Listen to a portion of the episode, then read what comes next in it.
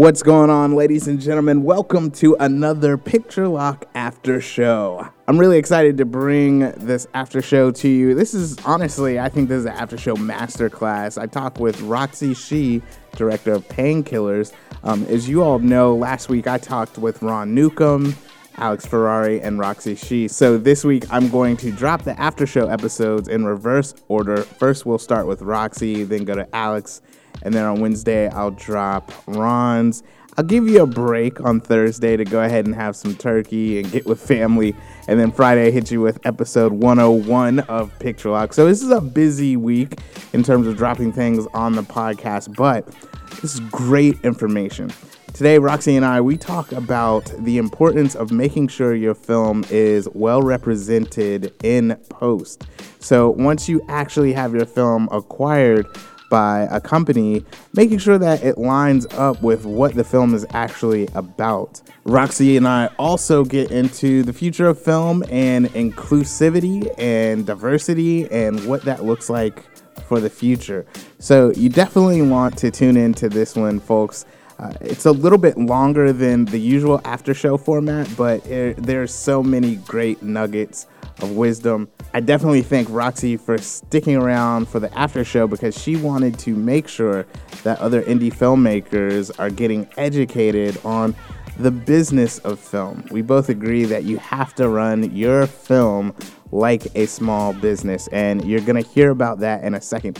Before I get into this, I, I just want to say I'm really excited as you all already know, I have the online course PR for the Indie Filmmaker, which is available right now. You can go to prfortheindiefilmmaker.com to learn more. I'm about to drop the book, Army of One PR and Marketing for the Indie Filmmaker. I've been working on it uh, really hard, and I'm really excited to put that out pretty soon here, I'd say within the next month or less. Uh, so you definitely want to be on the lookout for that. I will be sure to let you all know as faithful podcast listeners uh, before anyone else. In fact, you're hearing about it right now before anybody else. Um, so I'll make sure to have some kind of special incentive for you guys. But we're going to go ahead and get into the after show with director Roxy Shih right after this promo. What if you could have a film critic, film festival director, film publicist, and fellow filmmaker guide you with your film's PR and marketing journey from pre production to post? I'm Kevin Sampson, and my online course, PR for the Indie Filmmaker, does just that. In this course, I'm going to teach you how to set up your film to engage an audience and build a community long before you call action. I'll show you how to approach critics to make them aware of your film, like publicists do and as a director of two film festivals, I won't just teach you hacks and secrets to reduce entry fees, but how you can use the festival circuit to create buzz around your film. I'm a huge supporter of diverse storytelling in film, and I believe the most unique voices come from indie filmmakers. That's who I've supported over the years with my show, Picture Lock, whether on TV or on radio.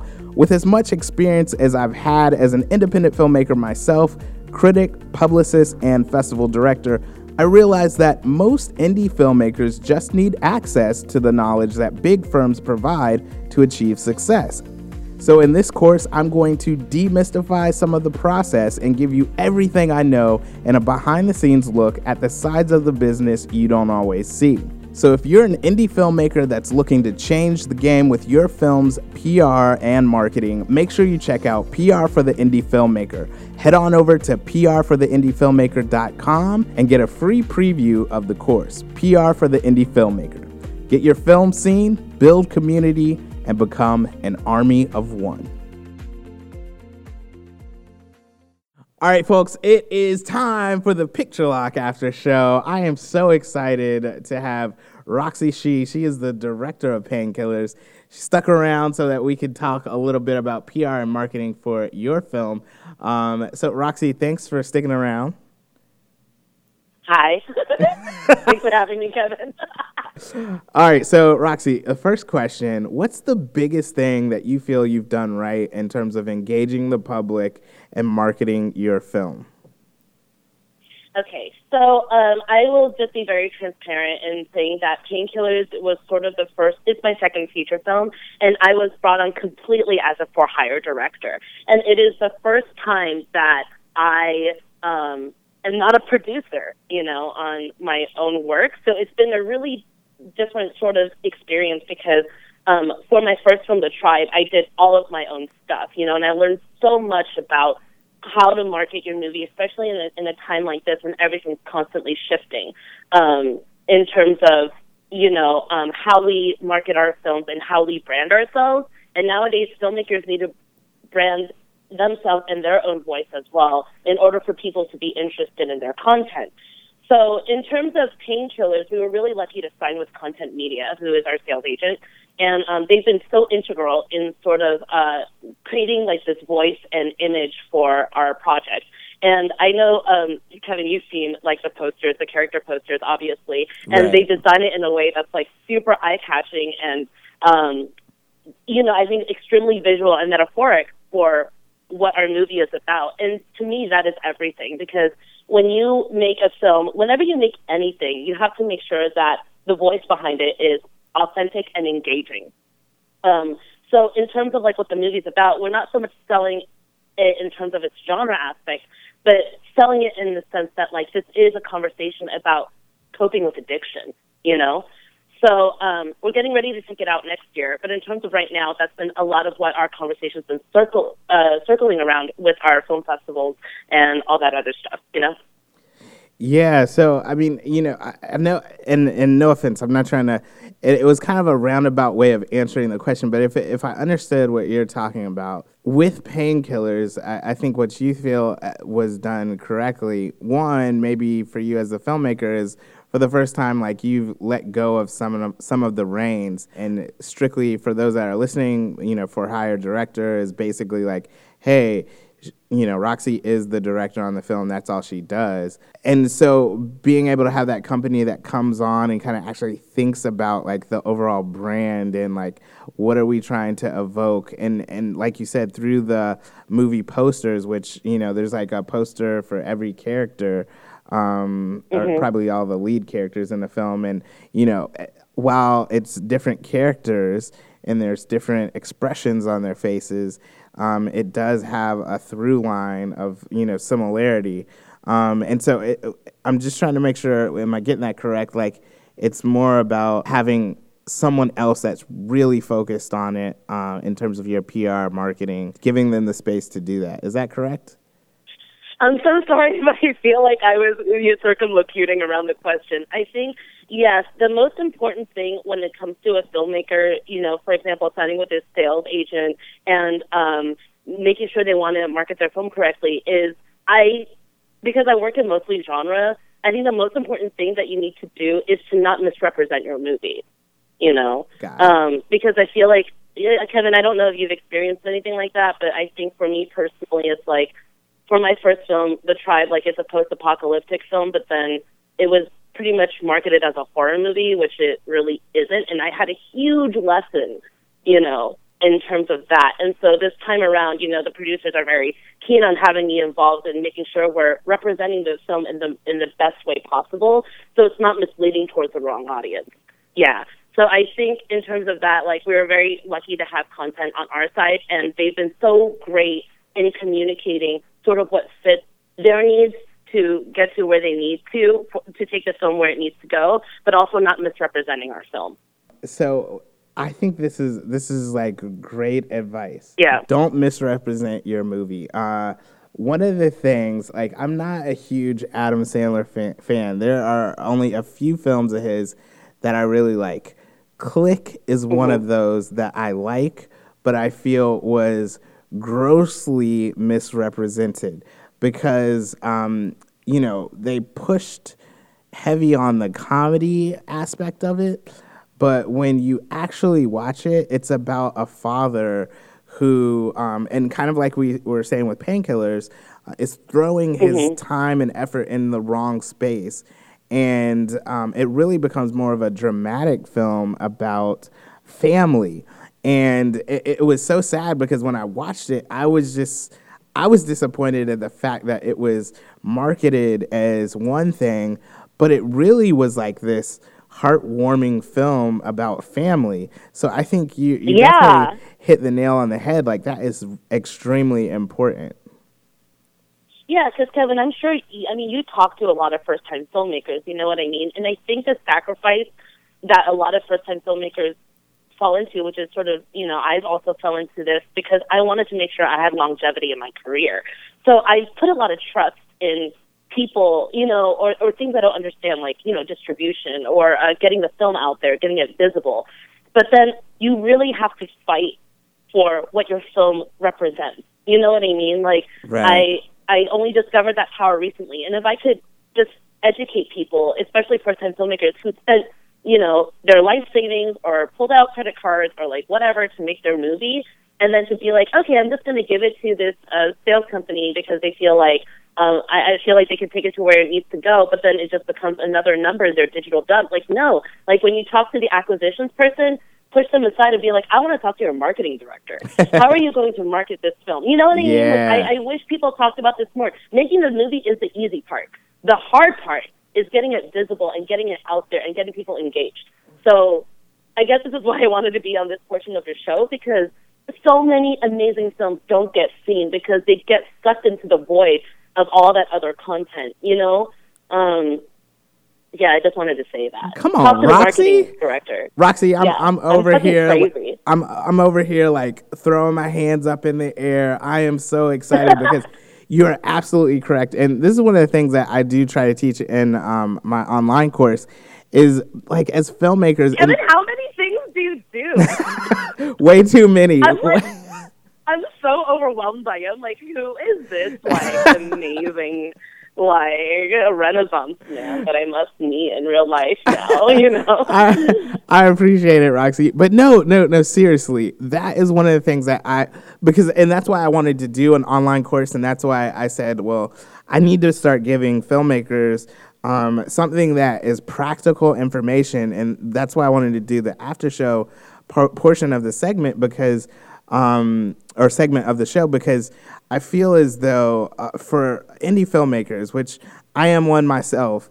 um, when we make a film, like we're we're taking a bet out on ourselves. Like you know, like you don't have you know big studio behind you and some areas, and and you know maybe at this point you know you've been putting in the work as I can see on uh, your IMDb. But for the most part, indie filmmakers that are out there, they put out this great work, but then it doesn't you know go past the film festival circuit or they're not able to build community. And this day and age um, you can definitely do that. And i think one of the ways that you do that is you tap into your niche but doing things like what you said by not misrepresenting your movie because people they want to know what they're going to see and like you said, I, what I loved that you just said, and we're gonna have to get into the second question. Um, but what I love that you just said was once the acquisition team comes on, not just saying yes, I got the check, or you know, yes, we're now going into distribution, but saying, hey, acquisitions team, like let's talk to your marketing team, like how are you going to promote this film because you know, let's say you get on to, you know, Hulu, Netflix, whatever the case may be, um, if it's misrepresented, uh, then that can also allow your your film to die. So, man, you just got me extremely excited because, like, you are good. abso- you're absolutely correct. This is one of the issues that I see all the time as you know a, a critic, as a festival director, especially because I see so many of the great films that like you know come through the festival and they might not make it in for whatever reason because believe it or not folks like sometimes there are good films that just we can't program it for whatever reason and so uh, but i don't want those films to die because i feel like those stories need to be told all right so we're, mm-hmm. we're- man this might become like a whole nother episode if i don't stop so we can totally circle back in the future. Yeah. There we I- go. You know, because the thing is that like there's so many like like independent filmmakers. We're having this amazing you know surgence of like new voices, and everybody is talented, but no one knows how to deal with the other side, and they need to know. So we need to be having this conversation. You know? No, precisely. You're spot on, Roxy. All right. So if you can, um, what's the biggest lesson that you've learned from mistakes? in engaging uh, the public and marketing for your film. And maybe you could also go into films, not just painkillers, but in the past. But what's one great nugget that people could take away? In terms of um, like marketing, oh sorry, marketing and, and branding your movie, and yeah. um, sort of like the, the the more on the street level scale. Um, community is so important. I think a lot of filmmakers, and you're you're you're a festival director, so you know this, and I also run my own festival.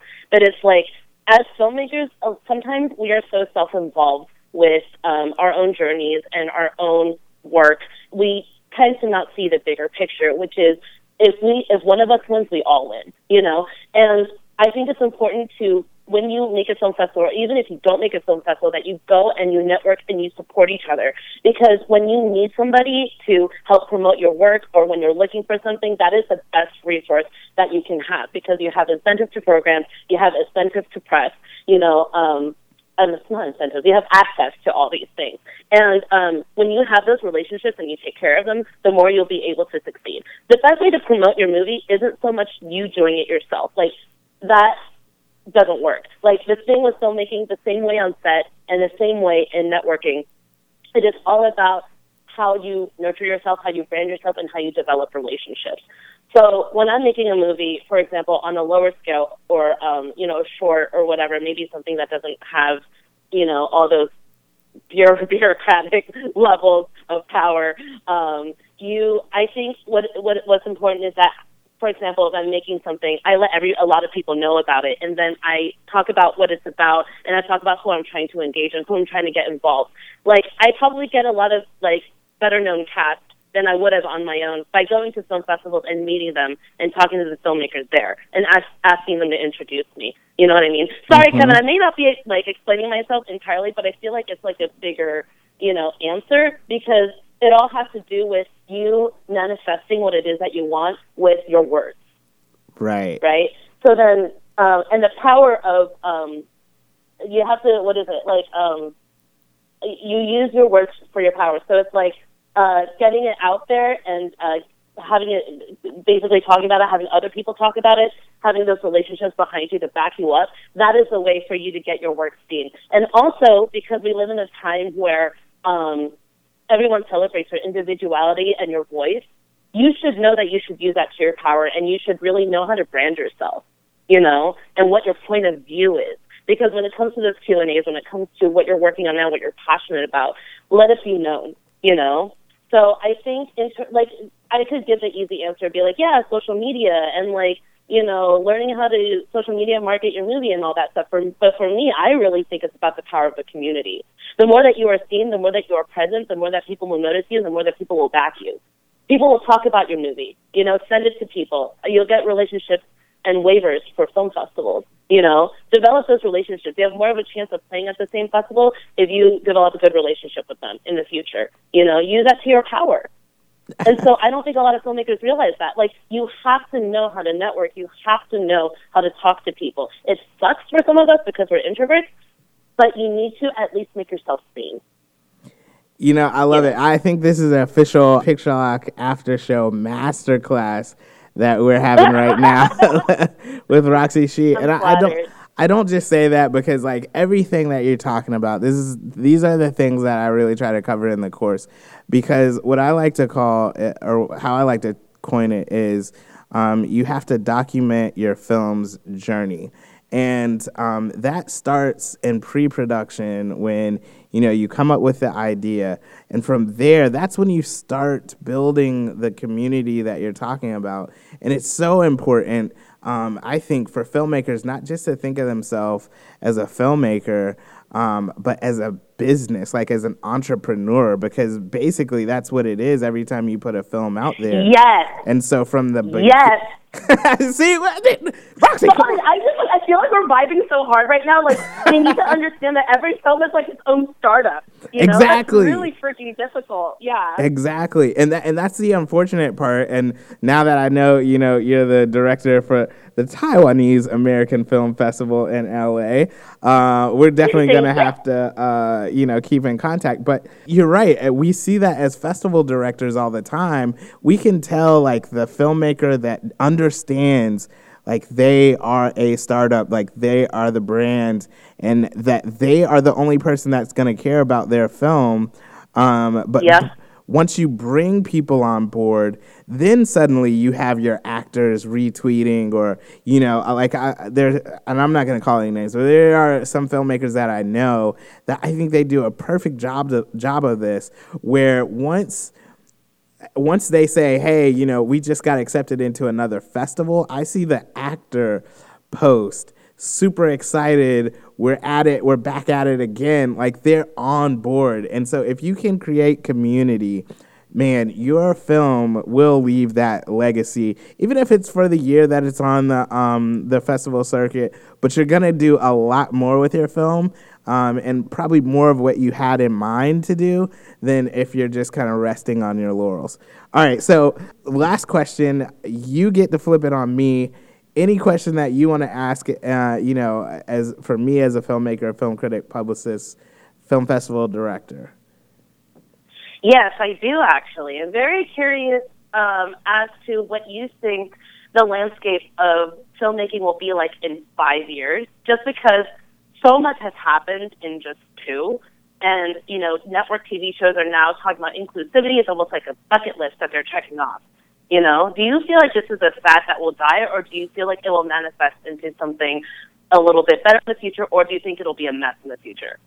Uh, so uh, really quickly, I just want to understand. Um, I do understand about the question of you know in five years what does filmmaking look like, but you said a fad. Was that in terms of Yeah, like oh, inclusivity is just like a hot thing right now. Diversity is just a hot topic. Do you think that will die, or do you feel like it'll become something more, or do you feel like it'll become almost like a unseen evil in the way that people are ticking off their list? You know, they're checking off the boxes in what they're making now. Yeah, man, this is a great question. So, a few things, right? So, for me, as you know, founding and directing DC Black Film Festival, this is a way that, you know, I knew that I could make sure that my story was being told. I could see myself on the big screen, and I knew, like, if I could see myself, I knew that there's a bunch of people behind me that want to see themselves as well. Um, and I think the same way for you with the Taiwanese American Film Festival, like, these niche festivals are still unfortunately needed because while um, you know films and TV shows are being more inclusive, which is awesome, how many TV shows are about you know just a Taiwanese American family? Uh, I think for Yeah. for us when we go to film festivals, most of the time, like we're we're seeing a story through the lens of a Caucasian family, etc. Um, and so I do think that like while we're making um, we're really making great efforts in uh, inclusion and diversity, and I think that that's going to continue. I think it's going to be a while before we really get to a point where we're like everybody's story is being told. You know, like I, I feel Yeah. like we still got a long way to go for that. Um, one of the things uh, to tie this in, um, so I'm by the end of the year, I hope to have this book out. Um, and basically, I've talked to a bunch of my film critic friends. Um, it's about 17 of them. Um, and just talking about like being a film critic, the landscape. And one of the questions that I end with is, you know, where do you see film criticism going? And uh, Arch Campbell, he's been in the game for like quite a, a long time, you know, where he used to be in, you know, writing for the newspaper. And now he's done TV and now he has his own podcast. So he's really seen it through decades. And uh, I love his answer because one of the things that he said is he just feels like people are going to be able to really dive down into the niche of like what they want to watch.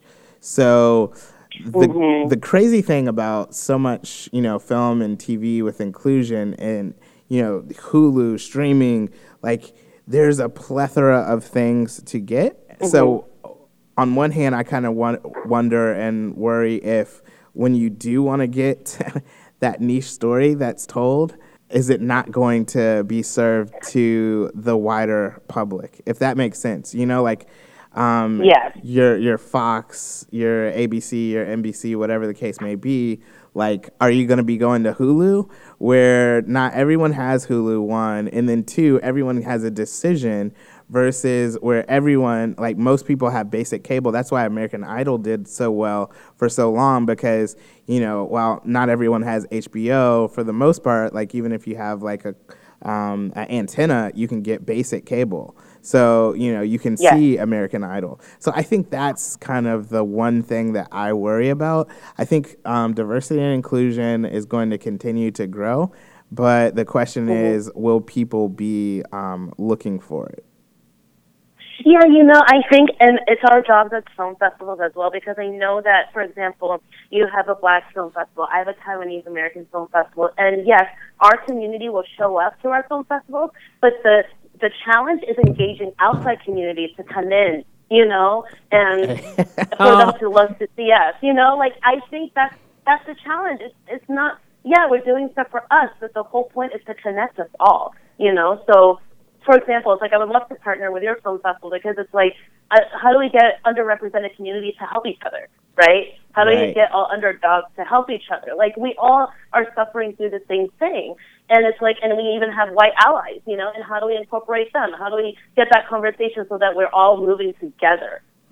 You, you know, know, I think that's the thing. Roxy, you are going into a, a new territory with this, um, and I'm going to have to wrap this up. However, um, I, I, I, definitely would love to invite you back on Picture Lock so we can just have this conversation because this is a conversation that needs to be had, and this is you're you're uh, 100% spot on because one of the things that with DCBFF that you know we're going into our third year now, um, I realize is that okay, one the first priority is to make sure that you know I'm representing people of African descent because I, that's what I want to do.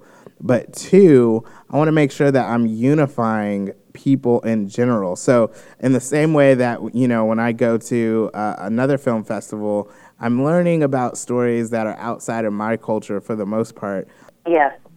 I want if you're white, if you're Taiwanese, whatever the case may be, I want you to feel like you know what? I, I can't wait to see um, what DC Black Film Festival has this year because they're great universal stories that's being told. But you're right, there is a wall that we have to break down and making sure that everyone realizes that just because you know I may look different from you or grow up grew up in a different culture and you know household like we still are all one race and i know this is getting into that hoity-toity stuff but like but you're right. That is an issue that we face, and um, and yeah, another another time. Roxy, Shih, director of Painkillers. Thanks so much for sticking around for the after show. No problem, Kevin. Thank you so much for having me. I had a wonderful time.